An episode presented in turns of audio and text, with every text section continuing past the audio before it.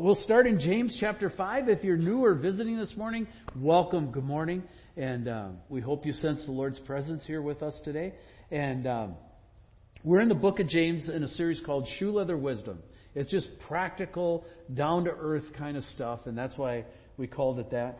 And I want to do just a brief review from last week. Last week we started, and uh, it reads like this James 1 through 3 says, Come now, you rich, weep and howl for the miseries that are coming upon you. Your riches have rotted, and your garments are moth eaten. Your gold and silver have corroded and their corrosion will be evidence against you and will eat your flesh like fire. You've laid up your treasure in the last days. We talked about how James is very seeker sensitive, right? And uh, he just kind of lays it out there and says, hey, rich people, you have really ripped a bunch of people off. And the issue wasn't that they had wealth, the issue was how they got it. Remember, uh, the following verses say this Behold, the wages of the laborers who mowed your fields which you kept back, and the key phrase there is by fraud. You defrauded them. You, you found a way to cheat them. Are crying out against you, and the cries of the harvester have reached the ears of the Lord of hosts. You have lived on earth in luxury and in self indulgence, and the idea there is at others' expense.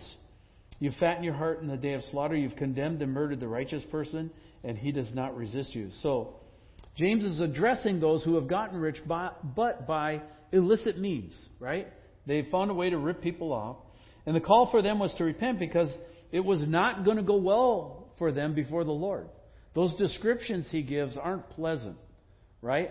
And so we talked about how a spirit of greed and hoarding and self indulgence can be countered by mercy and compassion and sacrificial generosity, as exhibited in the parable of the Good Samaritan. We use that parable to contrast these verses in this situation.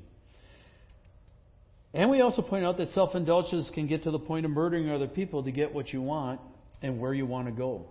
And uh, I was given several stories um, by people this week, and um, just of those kind of situations in the business world. So it's a fascinating deal. This week we're going to look at the other side of the coin. So the side of the, that was that last week. Those this week we're going to look at those who are under persecution and suffering and how we should respond when we are. All right, so let's let's pray, lift this up to the Lord, and then we'll look at this. Father, thank you for this morning. It's a beautiful summer day. It's been a great week. We uh, have seen your hand at work, and Lord, as we come and look at this this morning, we're going to talk about some things that we're not good at most of the time. Uh, every once in a while we'll hit it right, but more often than not, we misfire on these, especially when we're under pressure. And, and I would like to ask for your grace this morning for give us eyes to see, but not get despondent and just recognize it's a, a place so, that where we have to lean into you again. And we seek you for that this morning and ask for that in your name. Amen. All right. So, just as the judgment of God is right at hand for those who have taken unfair advantage of others in uh, getting ahead, so now James shifts the discussion to those who are on the receiving end of such behavior. Remember, this group of people are in exile, right? They've gotten chased out of Jerusalem. They've been scattered all throughout Israel and other countries. And James has written this letter to them uh, while they're in those circumstances. And one of the things that's really hard to do, I, I find that it takes me time, and if I, I think about it long enough, it starts to connect. But it's really hard to connect with what emotionally is going on, right? We read this passage and go, "Yeah, it's a head thing. God, check, check, check. Okay, where's where, let's where's my coffee? Let's go have lunch, right?" And it doesn't connect on the feeling level, the the you know the sensory level, and um, the questions, the the trauma these people, and like they lost their homes. Uh, if you've read about the Carr fire this week, right? uh, close to 1,100 homes uh, gone up in flames, and uh, right now there's five to 12,000 homes in danger of the fires flaring up again. And the question is, do we ever get back home? Right? Same thing in Hawaii. Right? There's nowhere to go back to. Think about if you went home today and your house is up in flames. What do you do? Well, where do we go from here? Uh, how do we survive in this new place? It's not like they opened us with welcome arms. We're kind of here, but uh, they're not really happy we're here. And, uh, you know, how do we fit in? Um, the big question how long is this going to last? Right? I don't like this. This hurts. How long is this going to last? I was done with this yesterday. Anybody been there? Right? And as always, does God really see what we're going through? And maybe even more importantly, does He care? Is it even uh, register on His scale? The stumbling in this issue is uh, what I'm trying to point out is it's understandable. We can relate really well to that today. Those are the kind of things we those are the questions we ask when we go through things that are difficult for us. And basically, there's a there's a, a running dialogue behind those questions which it says this this is not the way things were supposed to go. You ever had that? This is not the plan I had. This is not the way life was supposed to roll out. I, I don't want this. I'll never, because of this, I'll never get back to normal. Right? Um, this is stupid. What good is this accomplishing, anyways? I don't see the sense of this. What is God just bored and he's got a sick sense of humor, and so he wants to watch people suffer? What's going? You know, no, no, no, no. I don't want this. I didn't ask for this. I don't need this I'm trying to add emphasis to that so you can feel that, right? Okay? If God really loved me, He'd do something to change this. If He's not going to change this, then by God I will, which is a strange statement, right? Think about that once. But we say that. This is the only life I have, and this is going to be the path? I mean, this is it? Really? No. No, I, I don't want that.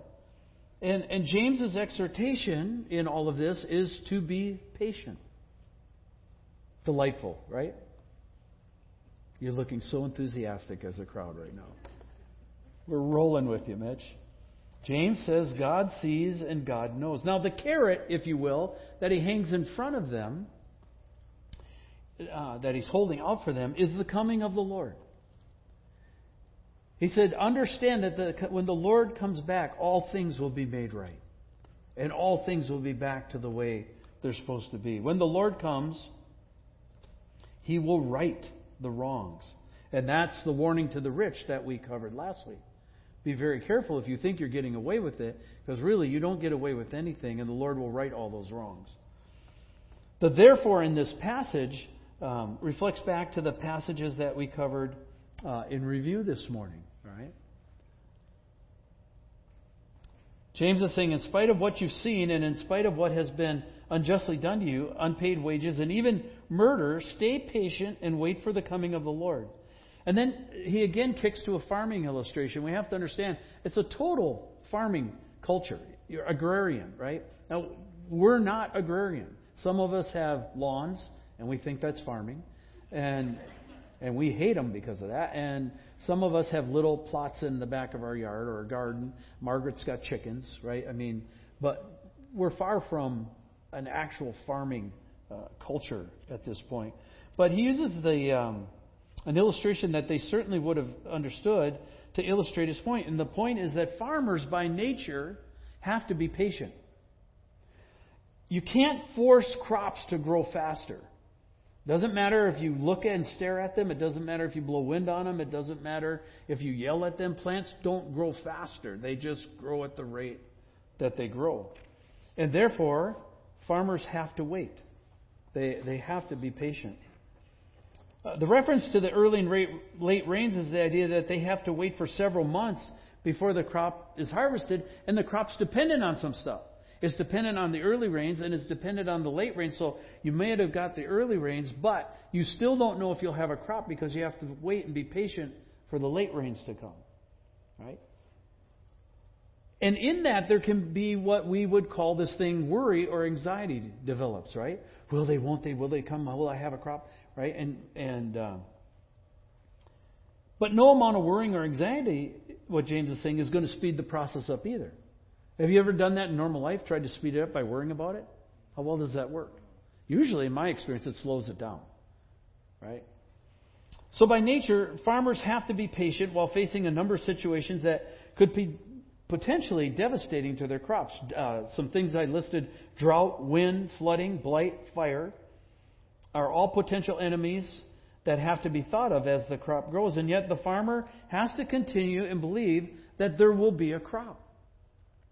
And James is saying that's very similar to the believer has to believe that there will be a good outcome at the end by faith. We sang about it this morning. Did you notice that? Bear your cross as you wait for your crown. It was right in the songs that we sang. Likewise, the believer, that's, that's us, in spite of the injustices and wrongs committed against them, is commanded to stay patient and wait for the day of the Lord. The phrase, establish your hearts. I got the wrong scripture up there, don't I? Here we go. There we go. Sorry. The phrase, establish your hearts, uh, is an important one. It, it, it, it talks about the coming of the Lord is at hand. So James exhorted them to be patient in their trials and sufferings.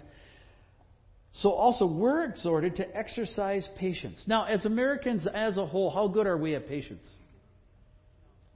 Just put us in traffic. How well do we do?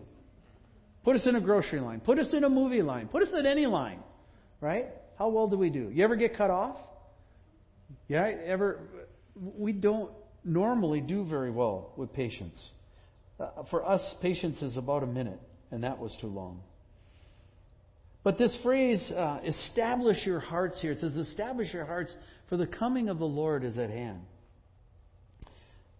The, it, it means to, um, to anchor, to be steadfast, to not give up on faith in the Lord Jesus when things are tough or they seem to be stalled out.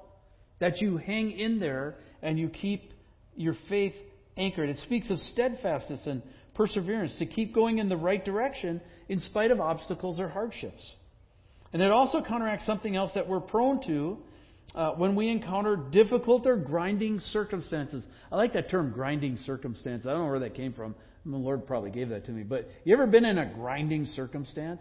It just doesn't let up. Uh, I, for me, that was kidney stones. Okay?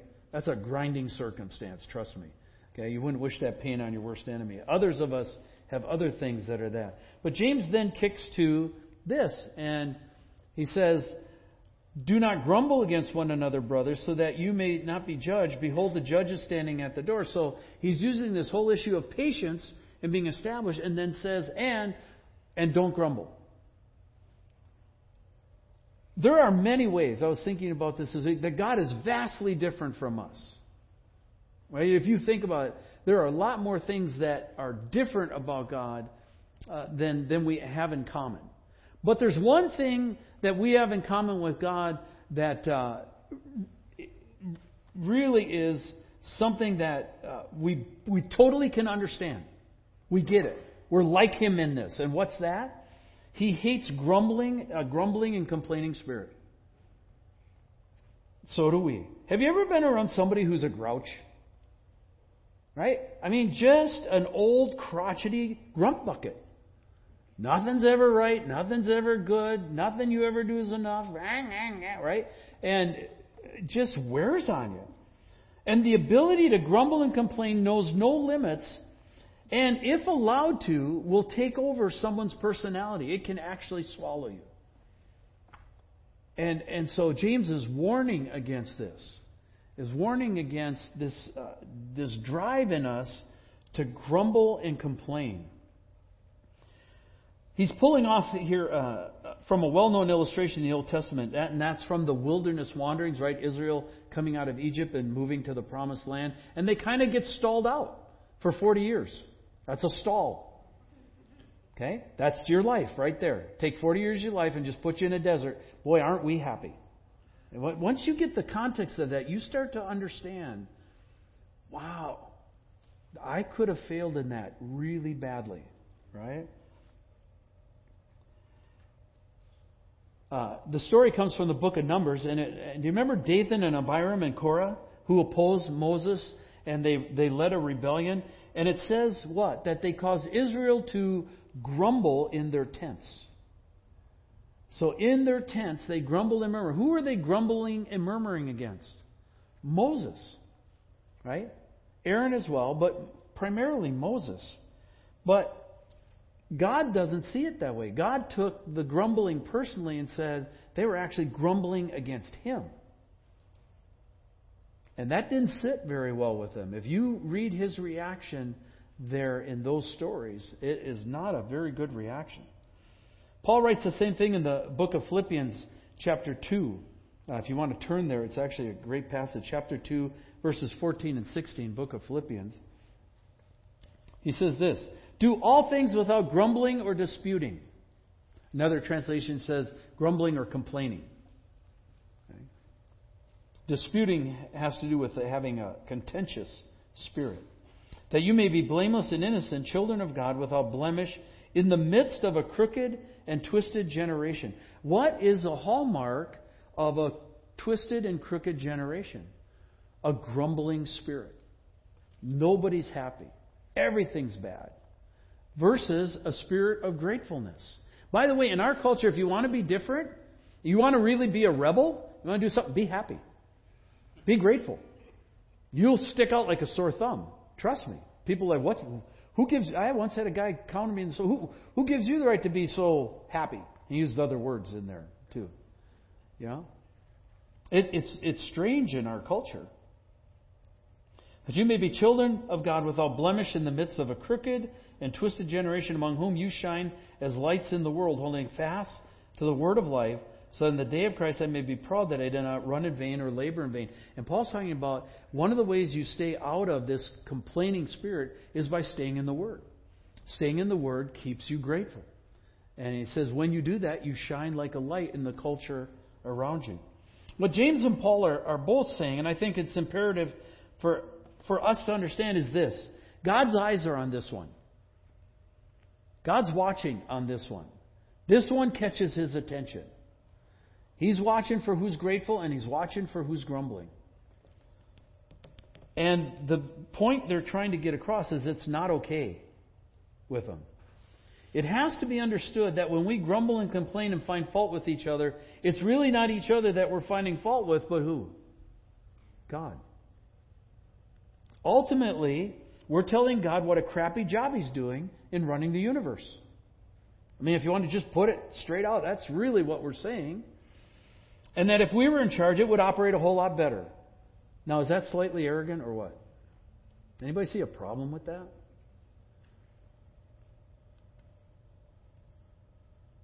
Thus, also comes into play uh, animosity, revenge, cheap shots, control tactics.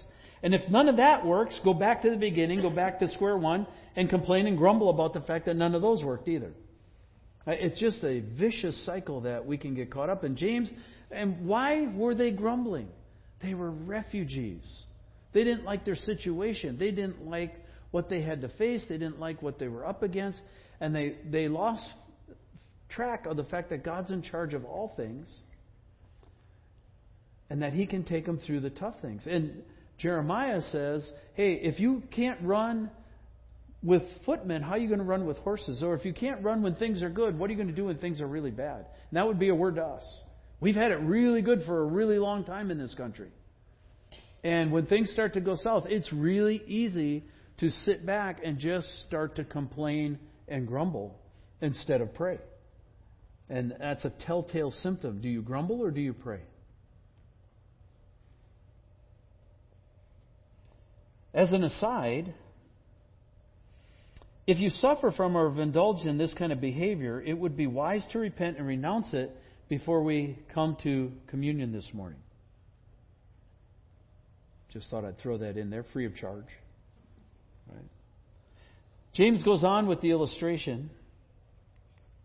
He says this As an example of suffering and patience, brothers, take the prophets who spoke in the name of the Lord. Behold, we consider those blessed who remain steadfast.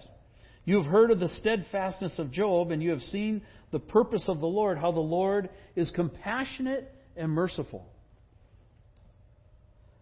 How many of us have ever sat back? You know, if, you, if you've read the old stories, the, the prophets in the Old Testament, How many of us ever sat back and said, man, if we could just have that kind of power, the kind of power that the prophets of old had, right? Just call it down and, you know, bust this culture on its chops and, you know, just really be used by God in a significant way. Ah, you know, if we could, if we could just have power like that, wouldn't that be awesome? If you haven't, I have, right? Smoke 'em, baby. Little tendrils coming up.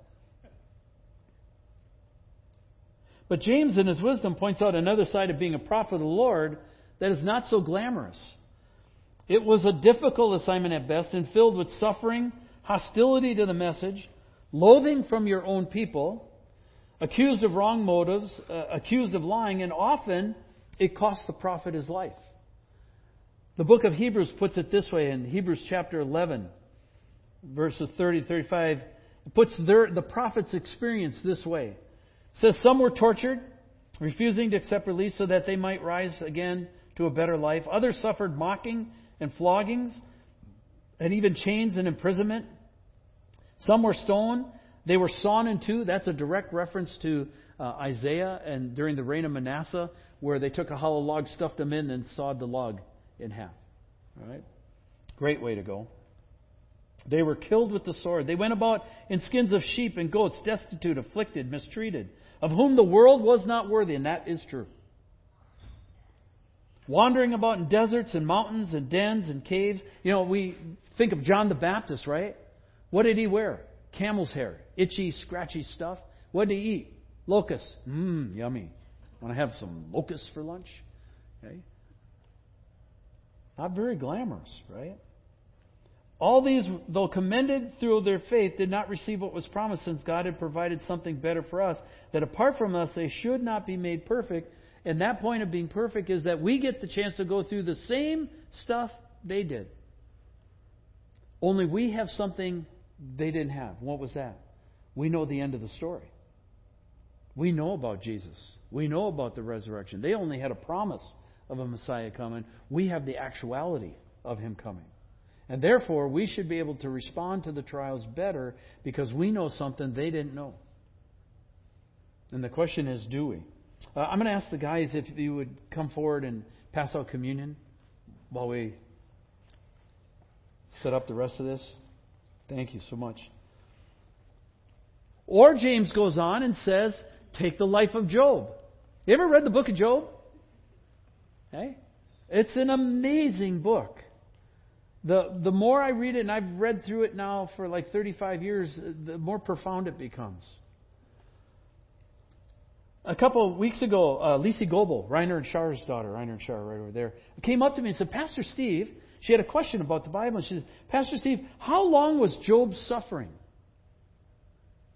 And I said, Lisi, that's a great question. I have no idea. Kevin. And uh, I said, I'll tell you what, I'll do some research on it. Let me let me look up some stuff and I'll, I'll get back to you. And so she said thanks and took off. And I came back to her last week and I told her, you know what? Go ahead. Just pass. Yeah. I said, you know what? I have checked everything I know and nobody really knows you know, we know that the children died, so they probably had funerals, and we know that their friends got together and they heard, and they probably didn't live next door, and we know that they came and they sat with them, but we don't know how long they sat with them. We don't know how long it went.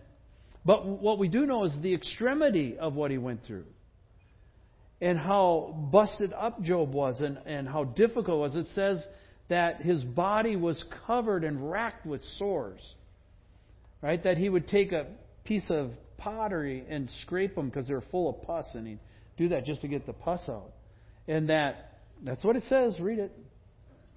Not making it up. You give me that look like, what are you doing? I'm like, that says it right in the text. And and we know that he went through enormous emotional grief, right? And uh, but James is talking about Job. Why does he pull Job? What what's his point in pulling Job? Well,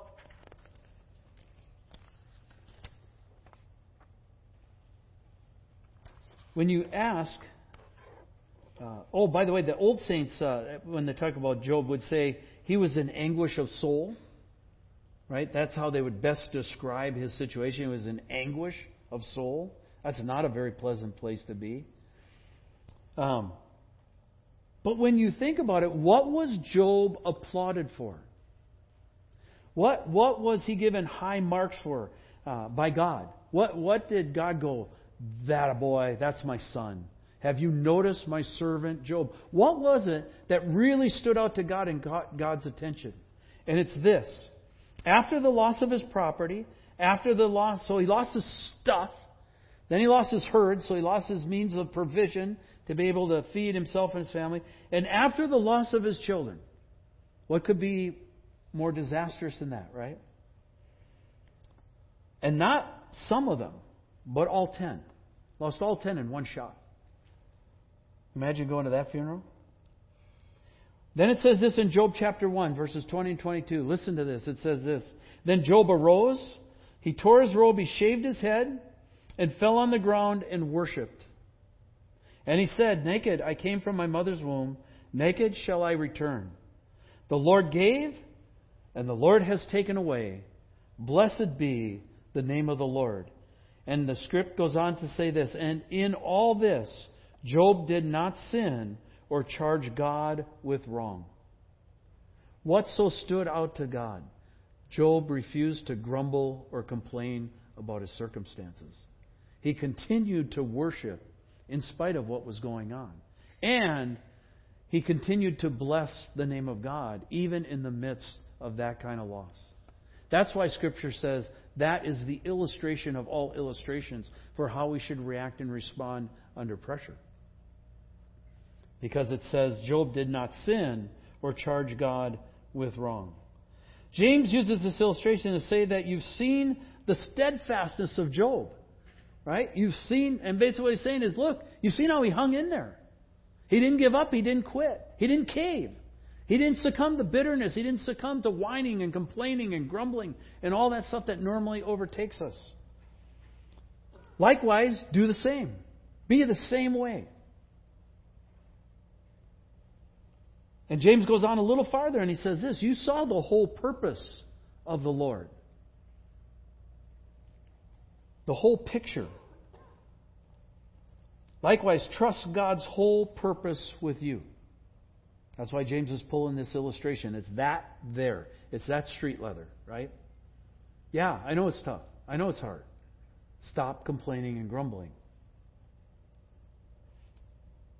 It says, For the Lord is compassionate and merciful. He will make things right. Therefore, be patient. We normally want things to turn around quickly, especially when they're godly things. God, this is your will. I'm praying your will. Turn it now. And very seldom does it work that way. What the Bible's trying to teach us, what James is trying to teach his people, what we need to learn, and it's a lifelong class, things are not always the way they seem. And you have to trust God to work out His purposes in your life no matter how they seem. Whether you feel like He's there or not really has no bearing on the situation because the fact is He is. And so we're to lean into that. So here's the questions for this morning. As we come to communion, stop for a second and just ask yourself how are you doing in the patience and trust department? As you look over the scenery of the maybe the last week or two weeks or maybe the last month or maybe the last couple of years, how are you doing in the patience and trust department? Or on the other side of the coin that we've looked at this morning, have you allowed a spirit of grumbling and complaining to snag your spirit? Do you find yourself just constantly muttering under your breath and grousing? about the way things should be. Notice, and this ties beautifully with communion. The Lord gave me this, so if you don't like it, it's not me you don't like. This is awesome. Notice at the Last Supper how steadfast and patient Jesus was. Think back to that picture. Wasn't it amazing how cool under pressure he was? He was unflappable, he wasn't rattled. And he was steadfast and patient not only with his circumstances, but he was steadfast and patient also with the people he had around him. Who you don't have to read very far in Scripture to realize they could they were a rather unnerving bunch, right? Those disciples. They didn't quite exactly get it right. And also notice, and I think this is really remarkable of who he is, that his spirit, Jesus' spirit, was free from complaint or grumbling. When they go to the Garden of Gethsemane, he does ask for this burden to be removed, if it's possible. But then notice he does not grumble about what he has to do or fall into a spirit of complaint. He says, But as you will, Father. He knew it was a tough assignment. He knew it wasn't pretty. He knew it was going to be brutal. He knew what the purpose was. And he said, Dad, if we've got to go through this, okay, let's go through it. He didn't grumble or complain. And if you want to ask why Jesus is our hero, that's one of the reasons he's our hero. Okay? This week at camp, we called students into a, a, life of discipleship. Literally, they take God at His word and follow His footsteps. James says that you have to develop patience to do that. And you have to move away from a spirit of grumbling and complaining. Scripture also tells us that we need to examine ourselves when we come to communion. In 1 Corinthians, Paul is writing in chapter 11, in verses 27 to 32, Paul writes, Whoever therefore eats bread or drinks the cup of the Lord in an unworthy manner will be guilty concerning the body and blood of the Lord. Let a person examine himself then, and so eat and drink of the cup. For anyone who eats or drinks without discerning the body eats and drinks judgment of himself. That is why many of you are weak and ill, some of you have died. But if we judge ourselves truly, we would not be judged. What he's saying there is look at how Jesus went through the Last Supper and measure that against how you've done over the last week. How'd you do? And if you didn't do well, stop and admit before the Lord that you didn't do well before you go to communion. Because otherwise, we turn communion into a charade and a game, and we posture that we're really spiritual and holy. And the truth is, we're ugly and grumbling, complaining on the inside. And God's not impressed. Not impressed with us. Right? Gong, thanks for playing. Not going to fly. Now, why would I press that point? Okay, here's why. I know us. I know me. I have other words we could use for grumbling, complaining. You can't use them in church. Right? But we do it all the time. We're supposed to be the resurrected saints, and we are more like the grumbling corpses. And we get our nose bent at the slightest stuff and we get out of whack and we just verbally vomit all over the people closest to us. And then we think God doesn't notice that stuff. And I'm trying to tell us this morning, He does. And it matters to Him. And we should take it as seriously as He does. Says, But when we're judged by the Lord, we're disciplined so that we may not be condemned along with the world. Why would God rebuke us in love this morning on this topic? Because He loves us. Right? He knows what this does to us. He knows what the stain does to us. He knows what that does to our children. He knows what uh, that does to parents. He knows what that does to family structures. And He's pleading with us to get that out of our system. So when we come to communion this morning, the question is where are we at? Where are we at? Did you hear the Lord talking to you? I want to give you just a minute so that you can go before the Lord. And if you need to clean house, you need to scrub a couple hallways clean and get some stuff cleaned up there before the Lord, you have the chance to do that. So would you just close your eyes? Just don't worry about the person next to you.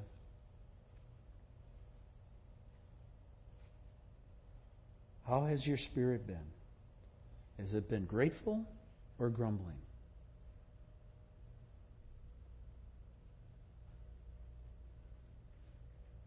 If it's grateful, you're in good shape. If it's grumbling, just ask Him to forgive you.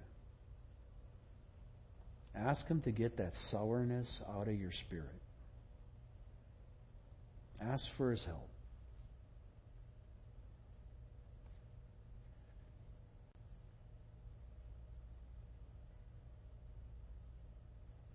Price that was paid, Scripture tells us, James was saying the same thing, is that Jesus died for things just like this.